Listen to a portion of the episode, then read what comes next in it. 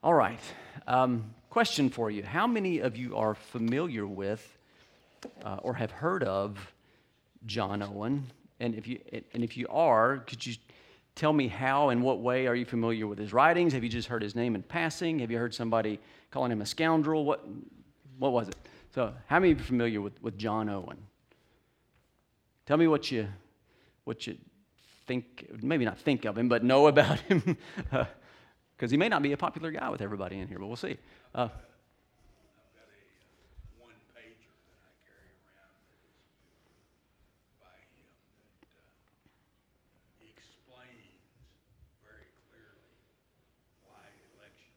Mm-hmm. Right. Sort of the, you got the one page version of yeah. the death of death and the death of Christ. All right. What, anybody else? Dan, you've always got that. You're right on the edge there, wanting to say something. Brother, you, you just say it. yeah.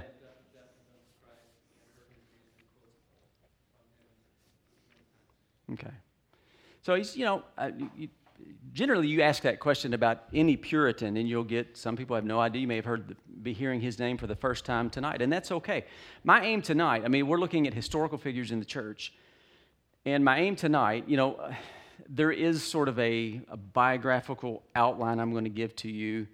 Uh, hopefully, it won't be dry, but just some things to sort of give you a picture of, you know, what time he lived in, uh, sort of the flow of his life. But then I really want to look at. It, we're going to talk about his the the weight of his work, but there are three works I want to look at and just pull out from those some things that are very powerful, very powerful to me that affected me. Because my, my point in talking about John Owen is to get you to become familiar with his work and perspective and to be sort of drawn into what his purpose was in all his writing and work, which, which is this is for you to have a deeper affection for Christ, to be absolutely caught up in who, who Christ is, his glory and his beauty. That was such a major theme that flowed through all of his writings.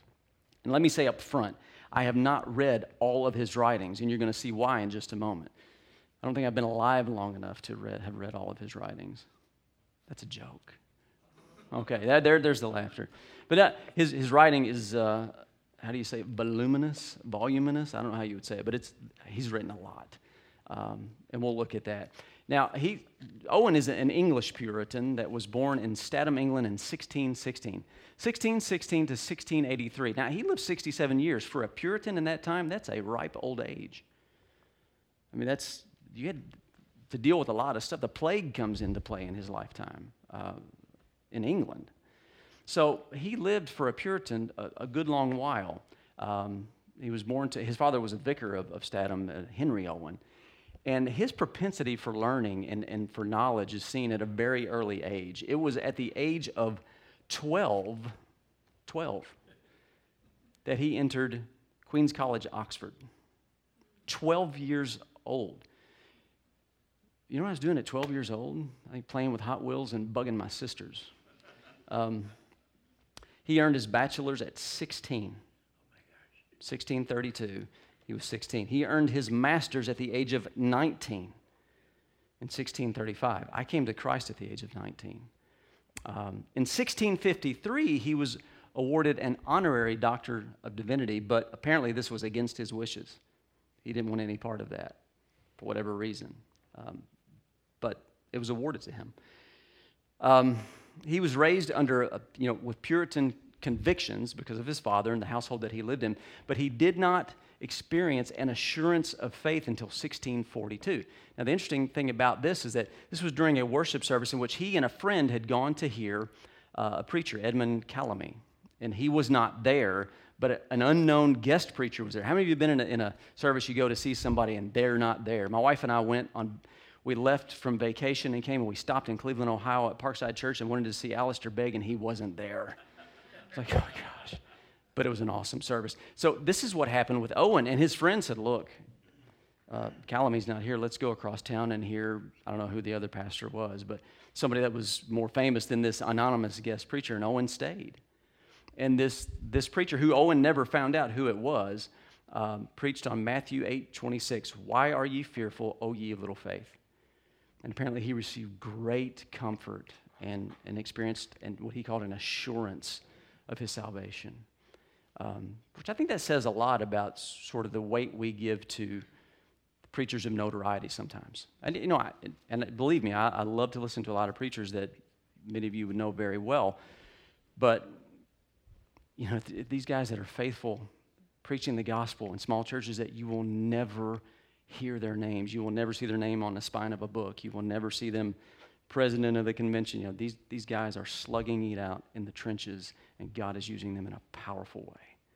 There's a guy we will never know who he was, and, and my favorite Puritan uh, was bolstered in his faith and received great comfort in the Spirit because he stayed and listened to this guy that nobody knew. So I think that says a lot. Um, Owen went on to pastor. Uh, he was pastor of Fordham Parish in Essex, England. He did this from the age of 27 to the age of 30. So 1643 to 1646, when he converted, I put that in, in uh, quotations from Presbyterianism to Congregationalism. Uh, we should, yeah, not necessarily. But well, here's, what's, here's the irony about that. That's the same year that the Westminster Assembly convened to draw up the Westminster Confession of Faith, the Presbyterian, you know, that, that doctrine that we, we are in a lot of agreement with. We, we differ in areas of how they understand covenant and children in the covenant or of the covenant, those sort of things. But we would stand in agreement with them on vast portions of that, that confession. Um, but he went into con- Congregationalism. Um, the 1650s were considered his, his most prolific era of, of writing. So this would have been his, his 30s and 40s, his most productive years. And I'm 50 now. And I haven't had the type of productive years that Owen had when it comes to writing. Uh, in 1651, he was appointed Vice Chancellor of Christ Church College in Oxford under the chancellorship of Oliver Cromwell whose apparent official title became Lord Protector of England, Scotland, and Ireland. And he was a close associate of Oliver Cromwell until he opposed Oliver Cromwell becoming King of England.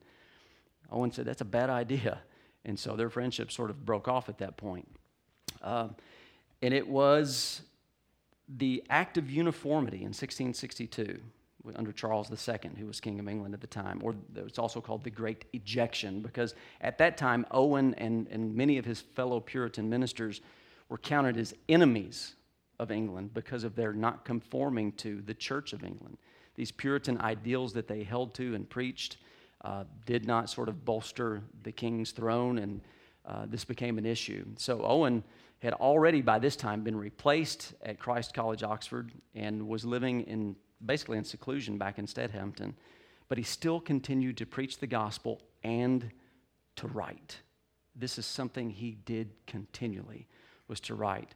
So at the age of 49, uh, in 1665, he was indicted for holding religious services in his home, but he was not arrested. He escaped somehow being arrested and charged. And so a year later, the Great Fire of London in 1666 happened, and then the plague set in uh, in London. And he returned to London preaching the gospel, and he actually planted a small church there. And you think about, I mean, in all that's going on with the plague setting in, and, and London has burned up, and he's preaching the gospel, and he's still writing, still continues writing. Um, it is at this time where he wrote Indwelling Sin, which we're going to talk about tonight his exposition of Psalm 130 and the first volume of his seven volume commentary on the book of Hebrews. Massive work on the book of Hebrews. Um, 1674, his first wife dies. Uh, and he, within 18 months, he marries a widow by the name of, I don't know if I'm saying her last name right, and it sounds kind of funny when I say it, but her first name was Dorothy D'Oyley. Sounds like oily. It's when you look at it, how it's written, it looks like oily, but oily. Some, I don't know how you say it, but he marries her, um, and he suffered, started suffering, you know, later on in his life with health problems with asthma and gallstones, um, which kept him from preaching often. But he, again, he kept writing. That's the amazing thing about this guy. When he could not get out and do certain acts of ministry or preach, he would still continue to write. And it's during this, these later years that he wrote his final work, which I'll show you tonight in just a moment The Glory of Christ. Um, matter of fact, it went to publish on the day of his death, and we'll talk about that in a second. But to understand the depth of his intellect and the productivity of his writing, which he continued to do, You just need to consider his published works. Now, Banner of Truth Publishing has published his 16 volume set, which is some 9,000 pages of his writings. I've got that set, and I've read different sections of it. And every once in a while, I look at it and go, man, I wonder if I could read through that. Um, and I suppose you could, but gosh, that'd be like taking a beating, I think. Uh, it, I mean, and I love the way he writes. We're going to talk, I'm going to give you some tips for reading Owen at the end, but uh, it, would, it would be a, a, a tough task to undertake. Um, I found him to be very useful, and you go, you know, what's Owen think about this? And you go find what he's written on it. Um, so that's some 9,000 pages, which include doctrinal, practical, and controversial works. When I say controversial, I mean dealing with controversy. Though some people may find his works controversial, that's, he didn't intend them to be that way. He was just simply being truthful to Scripture and what it taught. But he would deal with controversies at times. Um, but included in these are on, on the person and work of Christ, communion with God, which we'll talk about a little bit tonight, mortification of sin, the death of death and the death of Christ, which is perhaps best well known for, and the glory of Christ. So, in addition to that 16 volume set, you have that massive exposition of Hebrews, which is seven volumes. Then you have a 2,000 page biblical theology that he wrote. And then you also have his personal letters and correspondences. So he had a 41 year, essentially, writing career where he produced more than 80 works that, that in my opinion, are largely unparalleled today. And he gets a bad rap sometimes for being difficult to read, and, and, I, and I don't think he is. We may, not, we may not be used to how he reads. Now, you can get updated versions of his works, and I recommend doing that. But if you, get, if you look at that 16 volume set, which, which looks like this, the covers are really ugly. One of these days they're going to update them, and I'm going to be mad because I have the old ugly ones. But uh, but these aren't updated. Even the print in them is um, pretty archaic looking. But um, there's a way to read Owen that will get you, you have to sort of get in the groove with Owen. I mean, even the writings of John Calvin, he gets a bad rap about, oh, he's too intellectual and dry. That is false. Absolutely false. John Calvin's writings are warm and pastoral and encouraging. So don't let, anybody dissuade you from reading these guys. Um, what marks his, you know, the productivity is, is amazing. I mean, he's a towering figure in church history for his productivity and his writing. Uh, but what really moves me when I read Owen is his deep and immovable affection for Christ that is seen in his writings. And this is what he is pushing people. This is the reason he wrote. So, uh, the, the fabric of his writing is that theology must lead to doxology. If it doesn't, then you're wasting your time. You know, his, his writing was not to just give the church information, but to push them to love Christ more, to push them and open their eyes to see the love that God has for his people through Christ and how God rejoices in that love for his people. Um, so it's, it's not mere knowledge, but greater affection. Um, when he was a staunch defender of the reliability and the integrity of Scripture, uh, he wrote vastly on, on the sovereignty of God uh, and, our, and our comfort in that sovereignty in all things. Um, most notably, the salvation of sinners who are wholly incapable of turning to Christ without the regenerating work of the Spirit. He, he pushed these, but in, in such a, a loving and compassionate way. Um, so, to look at the life of, and work of John Owen, uh, it's a vast undertaking. So, I want us to be encouraged and, and to grow to desire in reading his works. Um, and there's, there's works you can start with that, that are, are a little lighter and, and updated. These Puritan paperbacks are, are great. They're little, see? So they take these massive works and they don't cut truth out of them, but they update the language and smooth out some of his transitions, and they become much more, um, I don't want to say palatable, but um, easy to swallow in our sort of modern understanding of, of literature and how we read. So I want to look at a few things. Uh, the first one is, is this one. Now, here's my point in doing this, and, and just sort of, we're not going to talk about, when I say there's three works I wanted to look at, I'm not going to go through these page by page, step by step. There's just a couple of things. I want to look at his contribution to theology in the areas that he's dealing with in these, in these books. And the first one, this is the last work he wrote, as we'll see in just a moment. Um, It's called, and this is an updated version. It's edited by Sinclair Ferguson. So, and it's uh, Christian Focus Publishing. No, this is Christian Heritage Publish, Publishing. So you can, uh, uh, all his, I won't say all of them, but a lot of his works are published, and they have very similar covers to this, but they're different colors.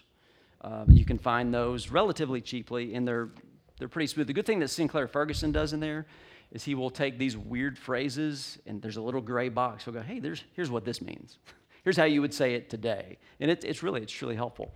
Um, so this was his last work published, published in 1684. Here was the title originally. I mean, we see it as the glory of Christ, His office and grace. That's that's what it's titled there. Here's the actual title: Meditations and discourses on the glory of Christ in His person, office, and grace with the differences between faith and sight applied unto the use of them that believe.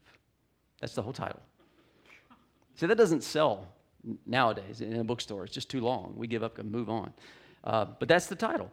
So, August 24th, 1683. So, Owen is dying. This is, uh, he, he's dying, and the day it goes to press, uh, his colleague, William Payne, tells him that the book has finally gone to press.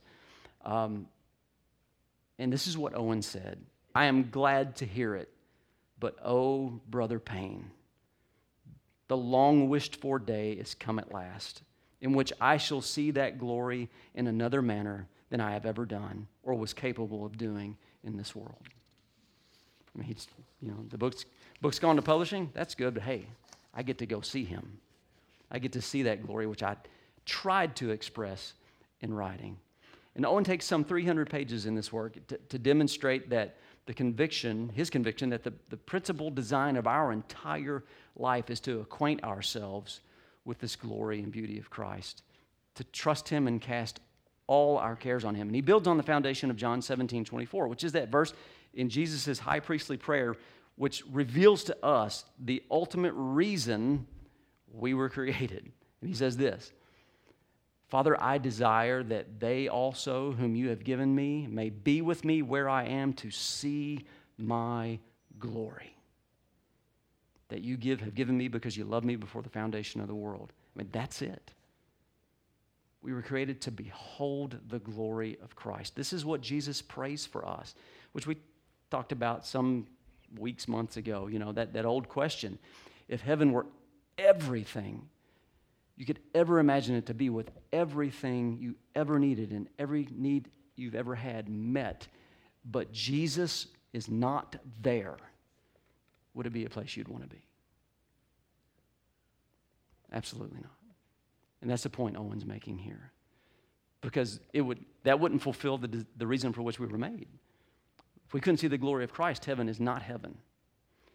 And this is what he, he talks about. So he says it's so crucial is our apprehension and appreciation of the glory of Christ that he says this He who discerns not the glory of divine wisdom, power, goodness, love, and grace in the person and office of Christ with the way of salvation of sinners by him is an unbeliever.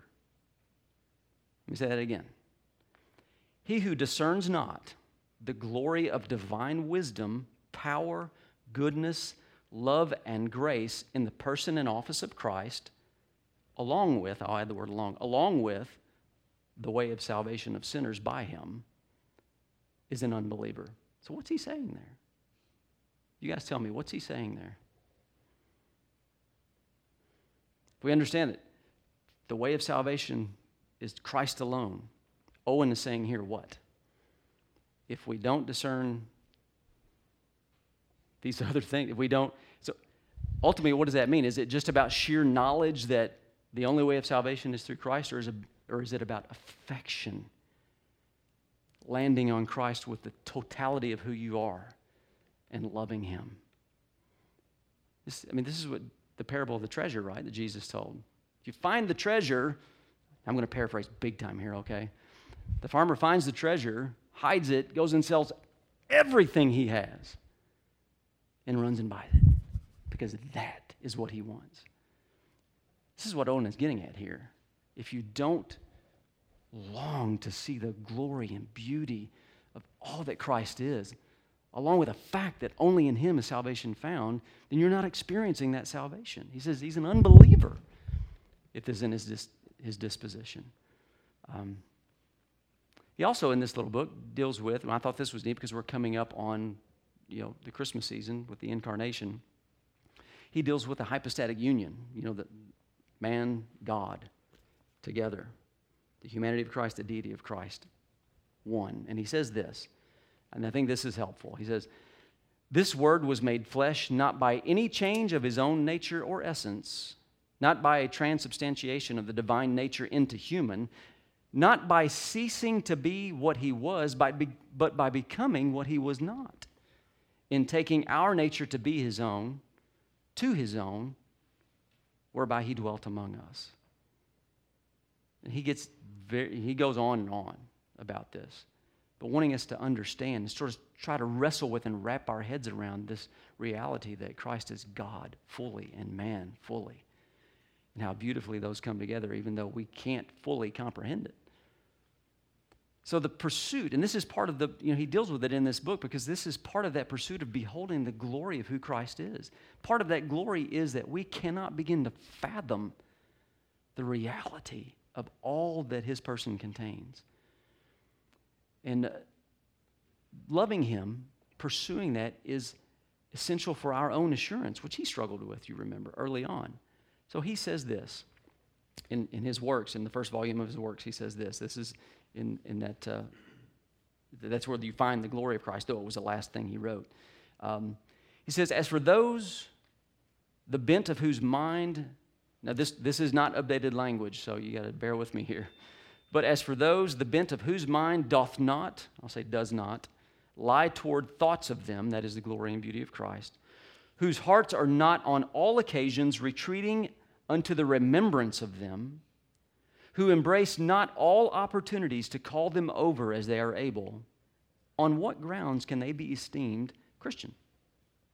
Nay, if our minds are not filled with these things, if Christ does not dwell plentifully in our hearts by faith, if our souls are not possessed with them, and their whole inward frame and constitution so cast into the mold as to be led by a natural complacence or rest unto a converse with them, we are strangers unto the life of faith.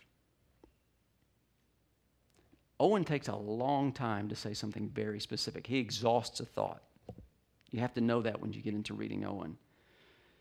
So, he, but he's saying the same thing here. If this isn't our pursuit, if our minds aren't drawn to a pursuit of this, we need to examine ourselves. If, if this isn't where we find our joy and our feeling of of, uh, of being and essence and rest in Him and pursuing His glory, then he says, on what grounds can we consider ourselves believers? It, it's a call for self examination. Now, the next work, if we're moving on, is a communion with God. Um, this is a, this is the foundation he builds on with communion with God. When you think of communion with God, you think of what has been brought to us, the gift that we have been given because of Christ. He says this, he builds on 1 John 1 3. That which we have seen and heard, we proclaim also to you, so that you too may have fellowship with us. And indeed, our fellowship is with the Father and with his Son, Jesus Christ. So he's building on this idea of fellowship and, and calling it what it is communion, coming together. Um, and he marks clearly that the only basis of our communion with God, our coming to Him and walking with Him, is, is the grace and parting mercy that is found in Jesus alone. This is something that Owen continually drives home for us.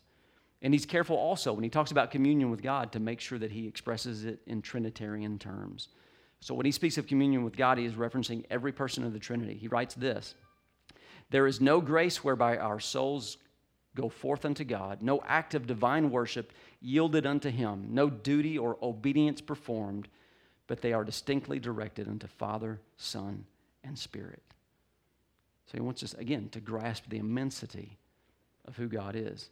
So when you read this work, though, what strikes you is how he drives home not only the, the, privilege and the joy that we should have in communion with God, but the, but the big push that comes through with it is God's joy in his communion with us, the joy that, that God has in communing with his people. I mean, he quotes Zephaniah 3:17 when he talks about God's resting in his love for us and singing over us. That every time I read that, it blows my mind. That God sings over his people. I don't know what that sounds like or what that means in all of its truthfulness. But this expression that God has joy because of us. And, and, it, and it, it gets more difficult to understand when I say joy because of me, because I know who I am. And yet he sings over me. And so this is what Owen is good about reminding us of, unashamedly. Those things that sometimes we shy away from, he calls us to remember.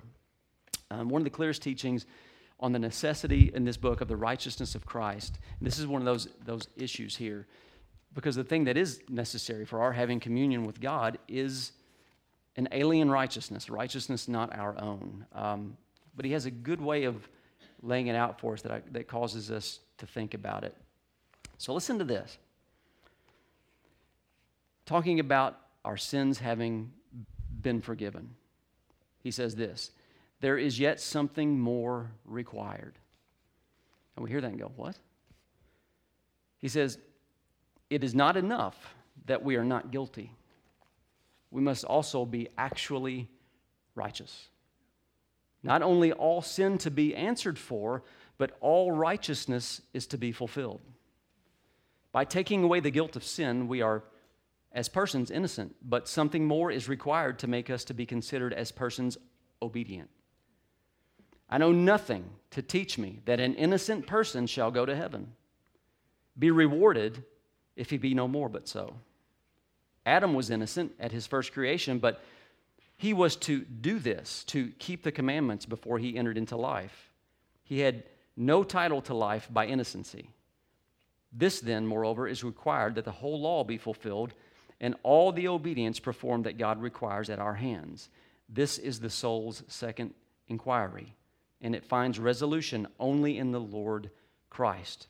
For if we, listen to this, for if we were, when we were enemies, we were reconciled to God by the death of his Son, much more being reconciled, shall we be saved by the life of his Son. This is what he's getting at innocence, obedience. Romans 5:10. His death reconciled us, then are we saved by his life? He's not, that's not a question. He's saying that's how he says it. Then we are saved by his life. The actual obedience which he yielded to the whole law of God is that righteousness whereby we are saved. If so be we are found in him, not having our own righteousness, which is of the law, but the righteousness which is of God by faith. Philippians 3 9.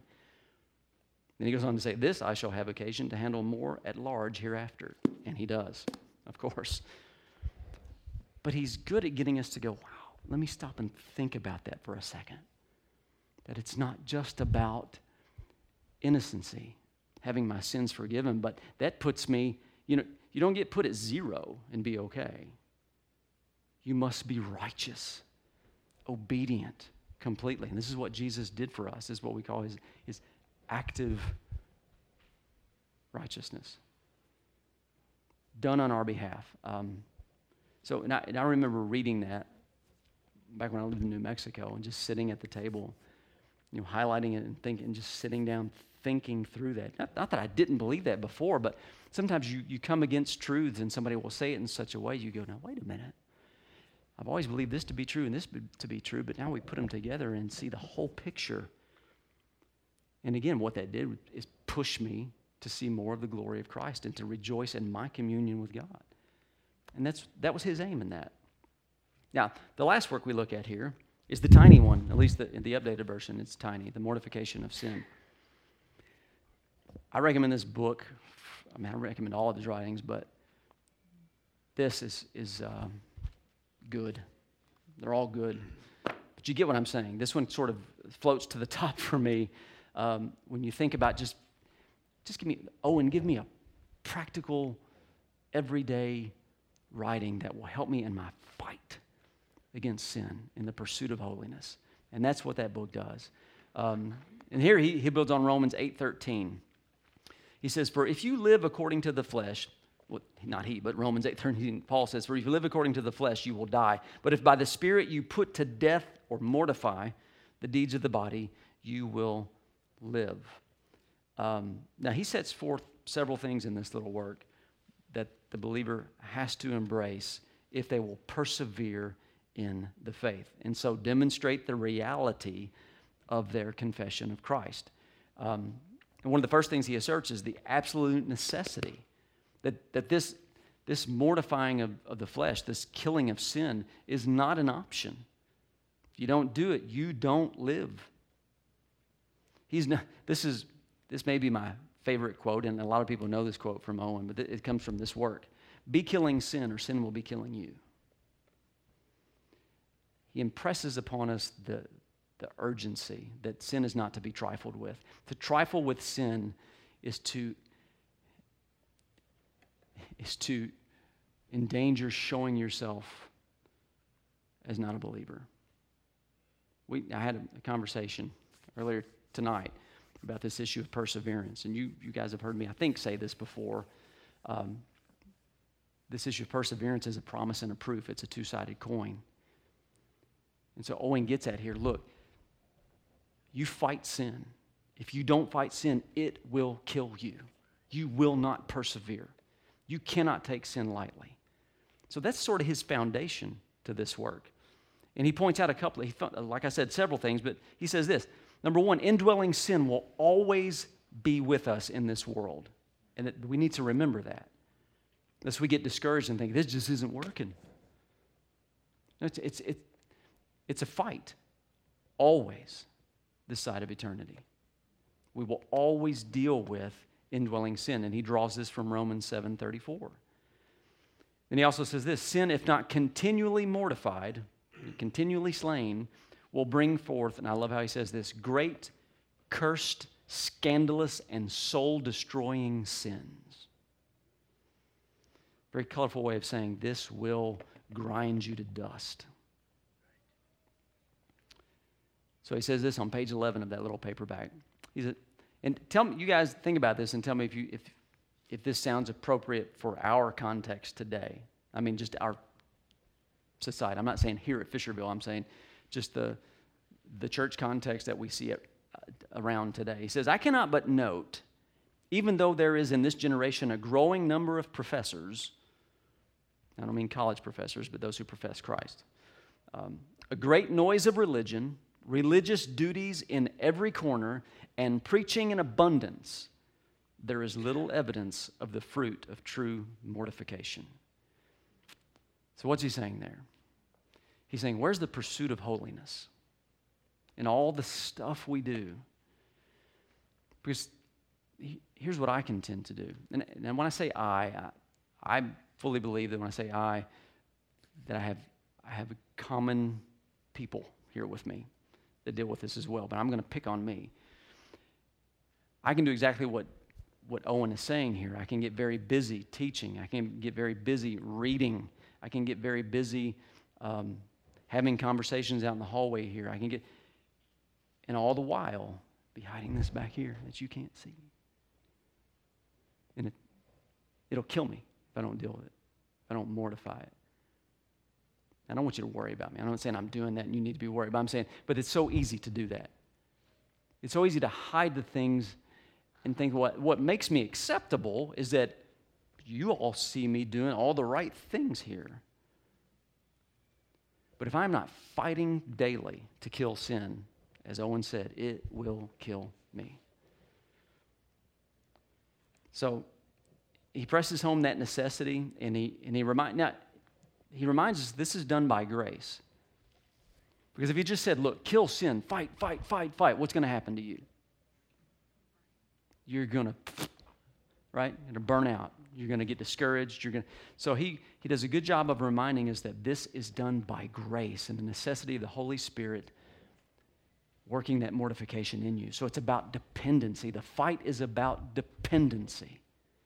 About recognizing who you are, recognizing how serious sin is and what it will do to you, and falling before Christ in dependency. And begging for this mortification. It doesn't mean you're not part of it. You fight The way John Piper says it is declare war. I heard a sermon one time where he said, You know, I'm so tired of people murmuring about their sins that they're struggling with. I mean, murmur, murmur, murmur. And he said, declare war. And, you know, slams it. He could be fiery when he wants to be. And, and he's saying, you know, stop murmuring about it and declare war. It's that serious. Um, so he deals with, you know, the, the Holy Spirit and working and our responsibility in that. And he says this this is what mortification is not.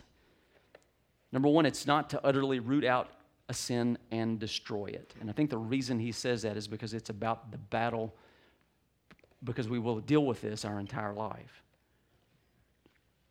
Now, that'll make more sense when I get down to what mortification is.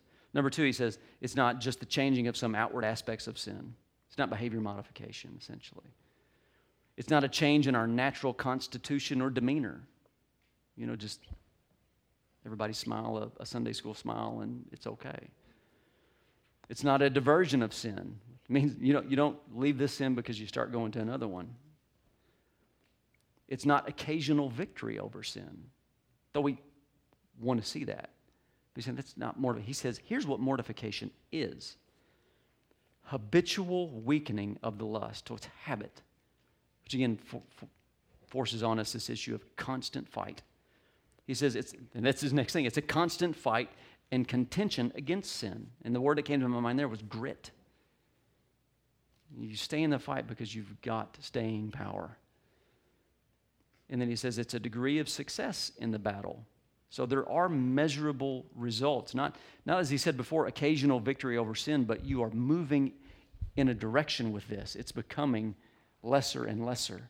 You're experiencing victory over sin.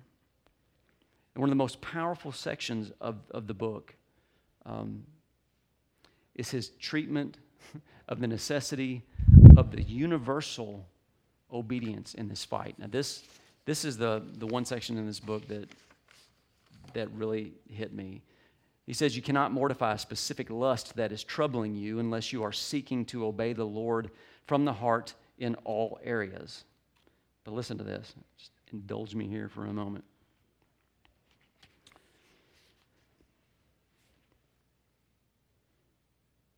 He says, If you hate sin as sin and every evil way, you will be watchful against everything that grieves and disquiets the Spirit of God. You would not be concerned only about that sin that upsets your own soul it is evident that you fight against this sin merely because it troubles you. If it did not bother your conscience, you would let it alone. If it did not bother you, you would not bother it. Do you think God will help you in such a hypocritical effort? Do you think that the Holy Spirit will help you in the treachery and falsehood of your own spirit? Do you think He will free you from this so you are free to go and commit another sin which grieves him? No, says God. If I free him from that lust, I will not hear from him anymore, and he will be content in his failure. And Owen says, We must not be concerned only with that which troubles us, but with all that troubles God. If we will do anything, we must do everything. that, um, that hit me.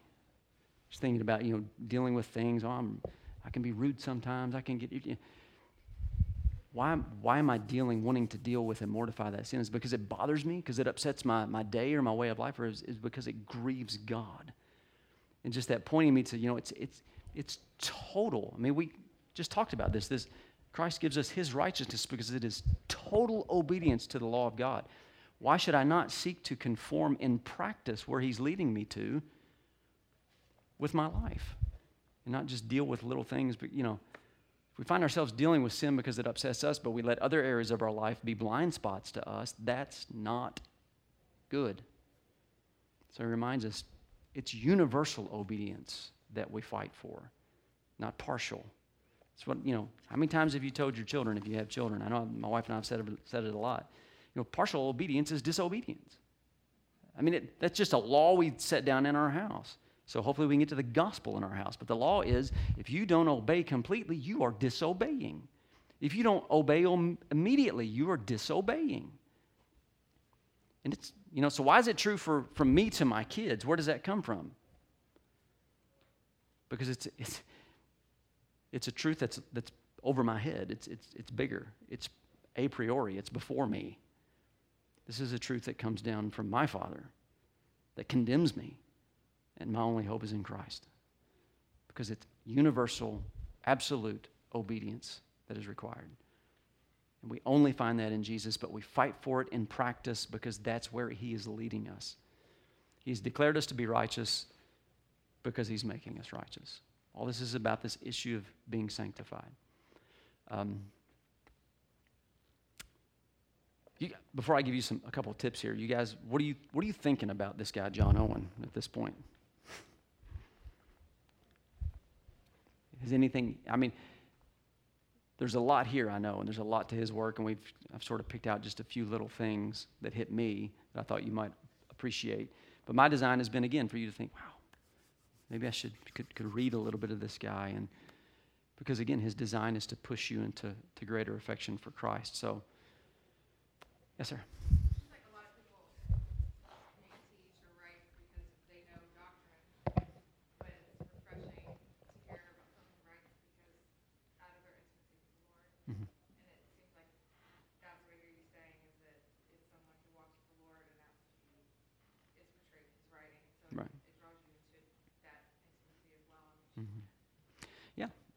that, that's great. I mean, that's, that's what I wanted you guys to see because I think the problem is today you can get, I mean, they're very academic, and there's a place for very academic books. And so you can get that, and you can have uh, very devotional books. And there's a place for that as well. But the thing I appreciate about the Puritans as a whole was the mixture of those two this this very solid theological foundation and a willingness to push deep, but, but be very transparent about why would we even do that? Is to show us more of the glory of God in Christ. So it's a good thing.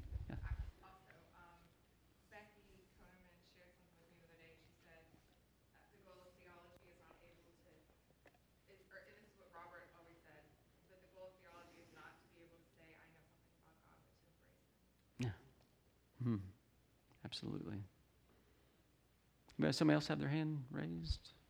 I thought, Dan. I think, it's interesting. He was very uh, emphatic about God's sovereignty in all things. Mm-hmm. And that was evident throughout his writings, right? But also very uh, emphatic about our responsibility yeah. and that we have to kill sin. Like, it wasn't one yeah, exactly. And it actually reminds me a lot of John Piper. Mm-hmm. Yeah. Really, really right. Yeah, sovereignty of God doesn't let us off the hook to do, you know, what he's called us to do. It's an issue of obedience. Um, yeah, and I appreciate that about him too. It's, uh, you know, and, and, it makes for, for very dense writing at times, but, but that's a good thing. Um, I think pushing ourselves, if we, if we want to, to grow deeper and, and grow theologically, which I think is a, a, a necessity, then we need to push ourselves to read things that are that take a little that you have to read a little slower and chew on and think about. That's the benefit that comes from doing that is immeasurable. Uh, it will grow you quickly. Um, let me no, let me scratch that. I've always said quick growth is cancerous growth, and I do believe that. But will will grow you um, in a way perhaps that you hadn't experienced. It will it will, it will push you into places you haven't been. It's a good thing to wrestle with God. It's painful. I mean, Jacob learned that, right? But it's necessary. And, th- and there's such grace in that. There's such grace that God would come down and say, let's do this and wrestle. Let you get close and push into who He is and learn and be changed when you get up and walk away. It's a good thing.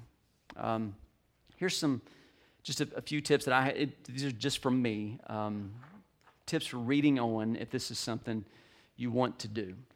Number one is this I would say find editions of his works that are updated in language. I mean, you can, you know, some of them aren't, and you can read them, but it is easier to find this kind of stuff And, and Puritan paperbacks from Banner of Truth are, are very reliable. They, it's not just John Owen, but they have Thomas Brooks and all, Thomas Watson and all of these Puritans you can find, and, and they're very edible, if I could say that. You can, you can eat them in a couple of bites. Um, and, and it's worthwhile. And then, like these I said, that are edited by Sinclair Ferguson, updated in language and easy, er, easier to read.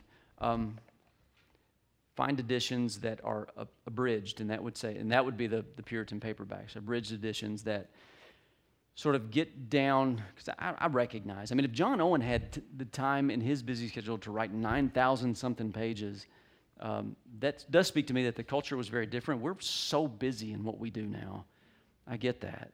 Um, for years, I, you know, as a pastor, I was preaching about people the necessity to do this and this and this and this, and now I'm living the life of the preach, people that I was preaching to, and I realize, no, that's pretty hard to do, um, and I appreciate that now. um, but so, it, so there's nothing wrong with reading abridged versions of these things because you will benefit from it. And the last thing, a bit of advice I have for reading Owen is this: I sort of I had the conventional wisdom that man, John Owen can be so deep and uh, so dense at times that you can only read just short little sections and you got to stop and chew on it.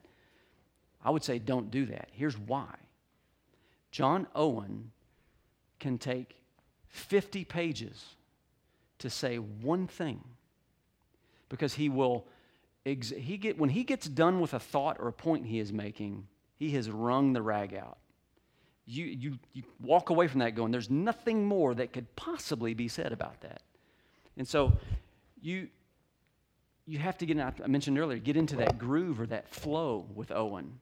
So you got to persevere and get through several pages, and then you go, "Oh, I'm with him now. I see where he's going." And then you're like, it's like you know, if you if anybody's a runner in here, once you hit, you know, you pass five miles or so, then it's like your legs are almost on automatic. And that's how you feel with Owen. You you get in the groove and go. And so I would say read him in large chunks, not small chunks, and that that you'll find that to be helpful. Um, I want to close with this tonight. This is something um, Owen said right before he died. Um, sort of tied in with the other quote I read about him going to see that glory in a way which he had not been able to. But he said this I am going to him whom my soul hath loved, or rather, who hath loved me with an everlasting love, which is the whole ground of all my consolation. I am leaving the ship of the church in a storm but while the great pilot is in, in it, the loss of a poor under rower will be inconsiderable. The promise stands invincible that he will never leave thee nor forsake thee. So, this was an amazing guy to me. Um, just one that's always, I've had a, an affection for him since I first read. The first thing I ever read by him was The Glory of Christ. Um, but all those things that, that even that, that Sarah mentioned, that, that just the affection that he tries to get across. Even, you know, you see it in him with, with quotes like that. And he wants you to experience the same thing. And that's what his writings are about. Thank you so much, guys, for, um, for listening. I, you know, hopefully you uh, have a greater appreciation for John Owen. At least know who he is now. know who he is on the scene of church history.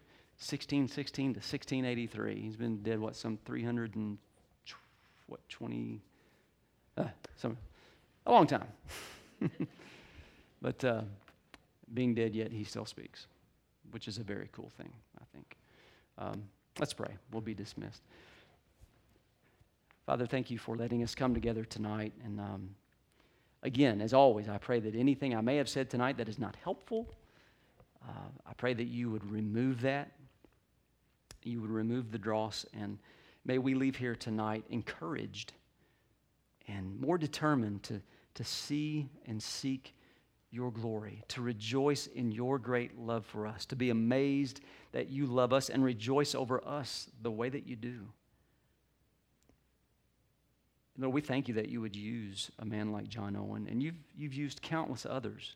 And he even considered himself a, a poor under rower in the ship of the church of no account, expendable in every way, not necessary. But we thank you, I thank you, for his life and the work that you allowed him to do. And Father, we've looked at many figures in church history, and we thank you that this is just a reminder that you are keeping your promise to build your church. And the gates of hell will not prevail against it. Father, may we remember that as we leave here tonight. And we thank you for Jesus. In his name we pray. Amen.